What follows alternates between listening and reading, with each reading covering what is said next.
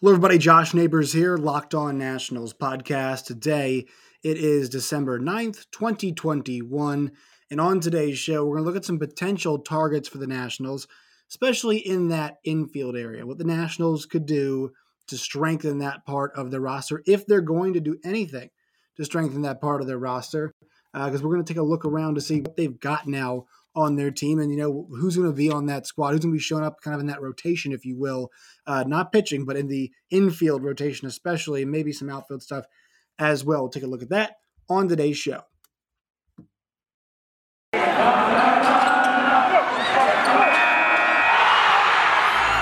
are locked on nationals your daily washington nationals podcast part of the locked on podcast network your team every day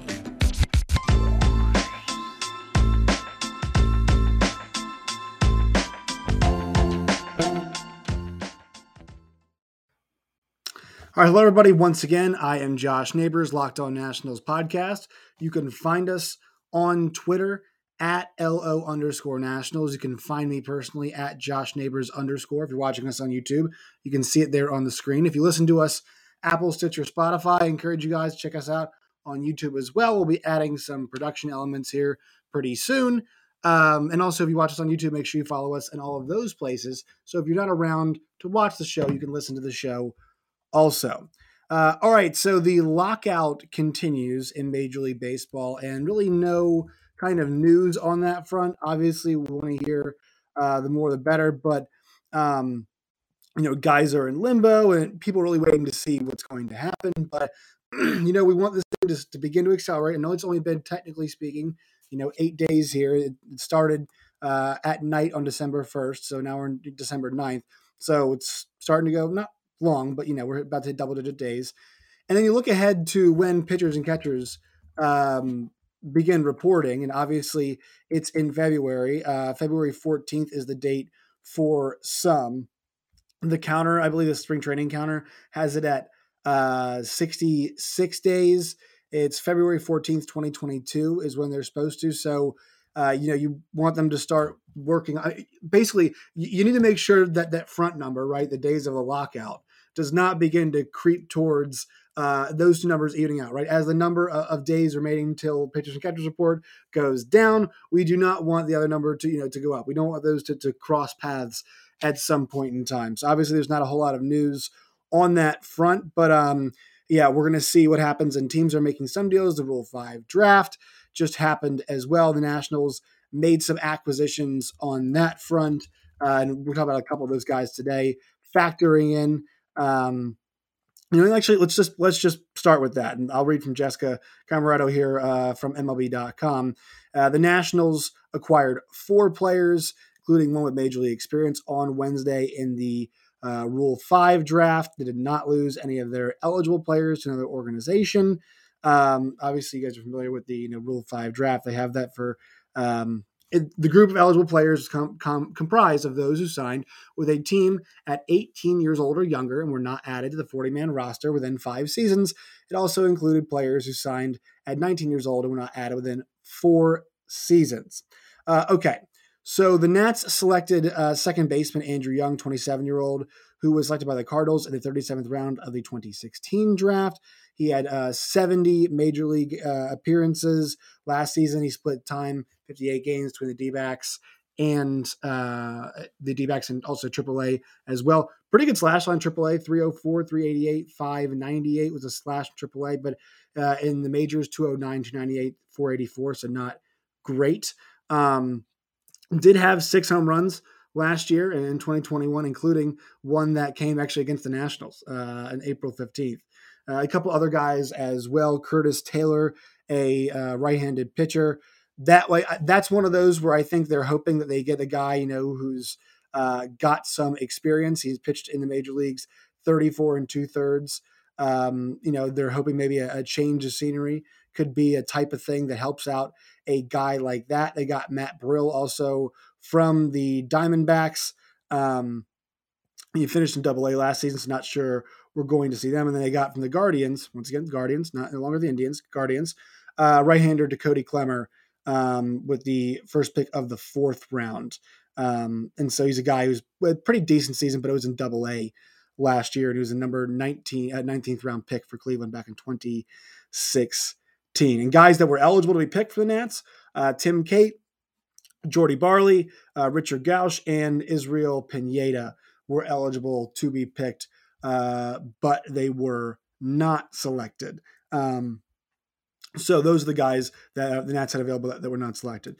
All right, so that's the Rule 5 draft. We'll take a quick pause here, then we'll look at some of these free agency targets that we are going to discuss today. And I think uh, Mr. Young, the Nats drafted yesterday, might factor into this. We'll see, potentially. We'll see. Uh, but first, a quick word from our sponsors here. Today's show is brought to you by betonline.ag. BetOnline has you covered for all of your uh, off season for baseball, sports action needs, but in season for college hoops, uh, for the NBA, for the NFL, for college football as well, Formula One, boxing, UFC. It's number one place online for all those sports action uh, that you could want. Head to their new updated desktop or mobile uh, mobile site right now. You can do it on your phone, on your computer, on your whatever uh, laptop, whatever it is you use. Use that promo code locked on when you're there. It's L O C K E D O N locked on. You'll receive a 50% deposit bonus today. So deposit 100 bucks. They give you an extra 50 to play with today at betonline.ag. BetOnline, it's where the game starts. Also, new sponsor here. Uh, it's our friends at Stance. Um, they make awesome, comfortable clothing, active apparel that you can get right now socks, shirts, joggers, hoodies. Uh, and it just it feels different, feels more comfortable. It feels like you know you can be yourself in these clothing. Not a whole lot of restriction there, uh, and you can check it out right now. You guys can go to check out their website, Stance. Uh, just Google Stance Clothing, and you can find them right now. You use the promo code Locked On; they'll give you guys a fifteen percent discount right now. Stance believes that the perfect fit matters more than fitting in. That those who feel good do good. Go see for yourself. Register register for an account at stance.com and get 15% off on your first purchase. Use promo code locked on. L O C K E D O N locked on and you will be able to receive that 15% discount. Enjoy the color and comfort of a life less ordinary with Stance. All right, so I really took a look at the infield. It's it's an interesting situation for the Nationals they've got going on right now in their infield. Um, so I started from first base and kind of worked my way across, you know, uh, you know, counterclockwise, which whatever. Um, but Josh Bell is there at first base. We know that's going to happen. The big question is there's two of them, but the number one is is Ryan Zimmerman going to come back next year? Because if Ryan Zimmerman comes back, then you're going to have uh, your first base thing is completely figured out, right? You, you you're good to go from from that perspective. If he doesn't, there's a couple ways they could go. Number one, they could look for a free agent, right? They could. That's that's the way they could go. Um, that is the way you know that they might go. But I don't really know if they can find somebody that's going to complement um, them as well. And the one thing Ryan Zimmerman brings is that he's been gangbusters against left-handed pitching, right? That is the one thing Ryan Zimmerman brings. Not to say Josh Bell is bad against lefties, but Ryan Zimmerman, well known for his ability to hit left-handed pitching. And if you look in the free agent market, I was looking at some of these first basemen, didn't see a whole lot of that. Didn't see a guy out there that could really be, you know, super helpful from that uh, perspective. Maybe a Danny Santana. He hit them well a little while ago, but uh, but you didn't see a whole lot of that, and um, you know, as of late. And Ryan Zimmerman career against lefties three ten. So that just shows, you know, he's he's just a, next level guy when it comes to hitting left-handed pitching. We heard from Ryan a little while back, I believe he's in the Sports Junkies, where he said, "Hey, you know, I'm I'm treating the off season like I might play." But there's no official word. You know, you know, I have not made a decision one way or the other. But like, I'm not, I'm not getting you know out of control fat. You know, I'm not, I'm not being super crazy. Remember, they have the fourth kid in the way, but you know, he said, look, no decision made yet, but I'm, I'm acting as if I'm, you know, I'm, I'm a player who would return in 2022. So, you know, could change his mind once again, but um, you know, that, that that's that's kind of where he is. So you know, the free agent way is the less likely way. I think the more likely way they go is okay, if Ryan decides he's not going to play, Riley Adams ends up being the guy at first base. And that's going to be uh, somebody that when Riley Adams, we know they acquired them last year, involved in that trade for Brad Hand, which was a big win. The signing of Brad Hand, not a win, but the acquisition uh, you know, when they got uh, Riley Adams was a big one. Now only played 39 games, only had uh, 35 games, excuse me. Only had those 90 plate appearances, but he hit 268, 422 on base, um, 887 OPS. You know, had a pair of home runs, drove in 10 runs as well, and an OPS plus, once again, small sample size of 145. Um, and that's that's a guy we know is a catcher, right? But it's somebody that I think they'd have a lot of interest in in moving to first base. You know, he's a right-handed hitter. Um, that is somebody they'd have interest, you know, being able to not split time. You know, Josh Bell's going to be predominantly the guy there, but it's a good way to get him some reps outside. And we don't know the designated hitter situation yet, but it's going to be a good way to get him some reps outside of, uh, you know, outside of catching. And and he's behind the Nationals gem in the trade that they got for Max Scherzer and Trea Turner, Keibert Ruiz. So there is the thought here that hey, look, that is um, that is Keibert's spot. He is going to be the number one catcher. Riley is there obviously to help. We know Tres is still you know around. Um, they got another catching prospect in that trade last year, so they've had you know they have some options there. But I think he's catcher number two due to his performance last year so productive, maybe you do move him around. Maybe get some some opportunities at first when he's not catching out there uh, and he's able to hit. Or or you get the DH in there, and if there is no Ryan Zimmerman, even if there is some Ryan Zimmerman involved, you can have Riley Adams hit on some days. There will be opportunities for him there. So I think that's the most likely situation at first base. I don't think we're going to see much outside help in that category. I think we're going to see Ryan Zimmerman. I think we are going to see, uh, well, you know, going by his words, he's planning on playing. He's going to play. Ryan Zimmerman, obviously Josh Bell. Those two for sure are going to be there. Riley Adams being mixed in. Injuries mix him in there. Also DH, you could see him. So I, I think he's got that position here. All right, second base. This one we've talked about a little bit. So Cesar Hernandez comes over. Uh, they get him in a free agency signing, so they acquire him. Guy with a lot of major league experience. The concern there being, hey, are you going to play him over Luis Garcia. Are you comfortable at this point saying Luis Garcia is a guy that should be every single day at second base? You know, this is a uh, you know for the Nationals' perspective, like this is somebody that um, got accelerated just a little bit going to the league because of that short year. He's still only 21 years old, so if he's not major league ready on a day to day basis, and that's feel like that, you know, maybe he's a second guy do we think this is somebody that needs to get still a ton of reps below in AAA? Maybe. Last year, you know, he hit 242, 275 on base, which wasn't very good. 411 slugging and 686 OPS.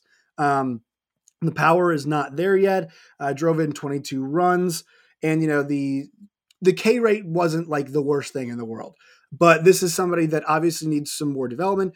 Does he need it at the major league level, or does he need it, you know, at AAA? That is their big question. And Maybe they do deem being the season, hey, look, we're going to keep him in AAA to start off the year. Cesar Hernandez is going to be our guy in the majors. I tend to think Garcia is going to be in the major league roster, but I think a lot of people feel the same way I do. Hey, if he's up there, he should be playing. Um, don't have him just sit. You know, if he's going to be sitting, he needs to be in AAA, still getting those reps. That that is where I fall in that situation. Also, the guy that we just talked about, Andrew Young, was just acquired, uh, and I think that might be somebody they could see helping them out at second base. Clearly did not have a great year last year. Uh, 209, 298 on base. So, you know, obviously you know, small sample size, 104 plate appearances. Um, so hitting 209 with 298 on base, you know, bit of patient hitter, right? So he's able to kind of work a few walks, um, but does strike out a whole heck of a lot as well. So, uh, you know, while the on base is good for what the batting average is, I think maybe you can elevate his play just a little bit. You know, you can on base go up, that could help. But I think it's going to be somebody who's there. Nats don't necessarily use him. I, don't see them going out and getting somebody, you know, for the reason of hey, they've got we need some help second base, and because that kind of takes us to the the next part of the infield um, at short and third, and this is where I think we're sitting here thinking, okay, what's the plan? Because Kieboom is at third, and then they've also got um, Alcides Escobar at short. You could rotate Hernandez over there too to play a, a, bit over in the infield, but I think they still need one more guy to help them out. They had Jordy Mercer some last year, um, and there are a few options. It depends on how you view. Uh, you know, it depends if you don't want to see like so. Mention the the issues that we had a couple years ago with Asdrubal Cabrera at third base and him taking away reps from Carter Kieboom when we were told Carter Kieboom was the guy in the shortened season. So they have to make sure it's not a situation like that. The the problem being is, you know, are you going to bring a guy in and have him be a utility player and keep him? Are you going to bring a guy in, play him a whole lot, a la Josh Harrison, and trade him? How do you want to handle that situation? Uh, will it be blocking young guys? What's that situation going to look like? Um, I think it's time for Carter Kieboom to get the full load at third base for an entire season, pillar to post. It's time for them to do that. But you know, there's some options for that left side of the infield. Jonathan Jonathan Villar is a guy that I would think of, and that would be somebody who is a candidate to sign and these an NBA term, sign and trade, right? That's somebody that you could have um, getting out, you know, getting some experience and uh, not him, but you know he, him getting some reps and playing well, and potentially you want to move him, or potentially you want to keep him there if an injury happens. You know, he's a guy who's low thirties, so he's in a good spot. Potential trade piece, I think, is what makes him somewhat interesting. Jose Iglesias is a nice hitter, not the best defensive player, but a pretty decent hitter. He's available, guy in his mid thirties, play some third, play some short, second if you need it. Um, Matt Duffy is a guy who's around in that space. I think they could use. So my mind kind of did go to Jonathan Villar. It's just a question of is that a player that you think is going to help you win games? Do you want to win games? Because last year he did. I mean, he really helped the Mets win a bunch of games. I just you know, also just 30 years old too, and plenty of experience. 249, 322, 416, split 730, 738 OPS, 102 OPS plus. Obviously, a guy who's viewed as a uh, above average, uh, just above average, uh, you know, major league hitter. Somebody that got a lot of respect as a veteran that can help some some guys along. Good performer. But the problem is, if Carter Kieboom falters, I think you could see a whole lot of Jonathan Villar starting at third. Maybe it's a good thing. Maybe the Nats, you know, have to realize at that point, hey, it's time for us to potentially move on Carter Kieboom. Maybe Carter Kieboom is the guy who gets traded, the guy who needs a fresh start somewhere else. That could be a situation that happens. But I'm kind of torn on how prepared the Nationals need to be at that third base spot next season. How uh, does that have to be handled for the Nationals? You know, and will they basically say from the beginning, time to get Carter all the reps? I seem to believe that that's that's the thing, but I, I, still feel like they do need some depth in that left side. You can't go in the season with Alcides Escobar, who's 35 years old, right? Uh, you can't just have Alcides Escobar and Carter Kieboom, 34 years old, excuse me. Uh, he'll be 35 once the season starts. He actually th- uh, turns 35 a week from today. Uh, Alcides Escobar does. Um, you know, can you expect him to perform at the level that he did last year? And even then, last year, it wasn't like he was some gangbusters, awesome hitter. But he was a part of a pretty productive lineup. I mean, the Nationals lineup was productive towards that back end of the season. So, uh, you know, he was a, decent hitter. But do you trust him to be able to play every single game? I, I mean, you know, I, I don't know. They, they're going to need some more help over there. Do they play Cesar Hernandez at short in addition to it and just kind of say, yeah, we'll, we'll roll with a cheaper Jordy Mercer type guy who doesn't really expect to play a whole lot and will bring him in certain situations, or Andrew Young's going to be that guy. I'm really curious to see how they they navigate this because they've gone more for the bargain, you know, the bargain deals. The Hernandez deal is not a very expensive deal. Are they into not, just spending at all this offseason and even thinking about getting guys? You know, we're not even going to get guys we can trade down the line, or you know, Jonathan Villar I think should get like a two year contract. I think he's a decent player. I think he should get a nice little contract is that how they're going to handle that situation? So many questions at third, but I, I, think those guys, Duffy, Iglesias, and Villar, are all interesting targets for them on the left side of that infield to to kind of help out and, and bolster what they've got over there. Outfield, the one name that we're all thinking about is Kyle Schwarber, and what I had mentioned before with Kyle Schwarber, and I meant this generally speaking, but he is the type of guy that if you gave a three or four year contract to, no, he's not helping you win in the immediate but he's a guy who likes DC. He's a, he's a guy that you can have under contract for a little while. And also, when you eventually do get competitive again, you are going to be using him pretty clearly. And we know this with with Juan. I mean, Juan Soto, you know, wants to see a commitment to winning. Well, they were winning games and really productive with Kyle Schwarber in the lineup with him. So obviously, if they commit to him multiple years and they then you know maybe extend a Josh Bell, they say, yeah, you know these aren't massive contracts, but we're pretty clearly trying to build a lineup around you right now. We're getting pieces. We might be a few short right now, but we're trying to get pieces to help build in that situation. And Uh, I don't know if they'll do it. I mean, they've got Stevenson and Yadiel Hernandez and Lane Thomas. Donovan Casey is going to be coming up through the ranks. Do they even go out and get an extra outfielder? Do they sign somebody good, you know, and bump one of those guys? You know, it's the question of do they want to spend this offseason like at all? Um, I know a lot of you know people are spending big money, and we've seen a lot of these guys go faster than we thought. Do they say no? We're not going to get in kind of that desperation of the market. We're not going to overspend for anybody. We're just going to take our time and let's see what happens. I tend to think they should make one or two moves where you sign a guy to a nice little contract. I thought Escobar's contract for the Mets was really nice. I think that's a good deal. Mark Canha's contract was a nice little deal. I, I think that's even if you're not intending on being super competitive, it's the kind of thing that can help your team out. Also, you know, Schwarber's the kind of guy that can that can go into that DH role eventually when you need him to. Um, but their outfield, while they've got some options, you know, center field is Victor Robles going to be out there day one. I think this could shore up a spot. Maybe you could move Lane Thomas to center. But I think right now, as it sits, you're, you're kind of looking at Lane Thomas. He's going to be out there. And then is it Robles? Is it Stevenson? Is Hernandez your fourth outfielder to start off the season? When does Donovan Casey make his run to the major leagues? it's not like they've got a bunch of awesome, terrific options, but they've got some interesting ones because Yadiel played well last year. They brought Andrew Stevenson back, it feels like, for a reason, right? To potentially be that fourth outfielder. Already got one. You've got to have Lane Thomas back out there after his performance last year, unless you bring somebody else and you say, no, I mean, we're so confident this person we're bringing in, we're, we're investing so much financially that he can take Lane's spot. So that's, there's a lot of moving pieces. And I, I think that uh, the Hernandez signing, the Alcides re signing, those were signs that the Nationals are not intent on signing big fish. And if they are a bigger fish, I should say, it's going to be one, it's going to be, a, I think, a guy for not a massive contract, but somebody that's going to be there for a few years. Somebody that they can, that's, they're going to say, all right, this is part of that future because we've been talking about so much. They're going to have to build this offseason. All right. They're going to, they're going to really build it. We'll do this kind of free agency target thing also for pitchers as well coming up. I'm going to run some of these ideas by Matt Weyrich. Uh, he and I are talking tonight. We'll have that episode out on Friday. Uh, Matt Weyrich of NBC Sports Washington, so you guys can check that out. All right, that'll be it for today's show. Make sure you follow us on Twitter at LO underscore nationals. You can follow me at Josh Neighbors underscore. Till next time, my friends, as always, stay safe.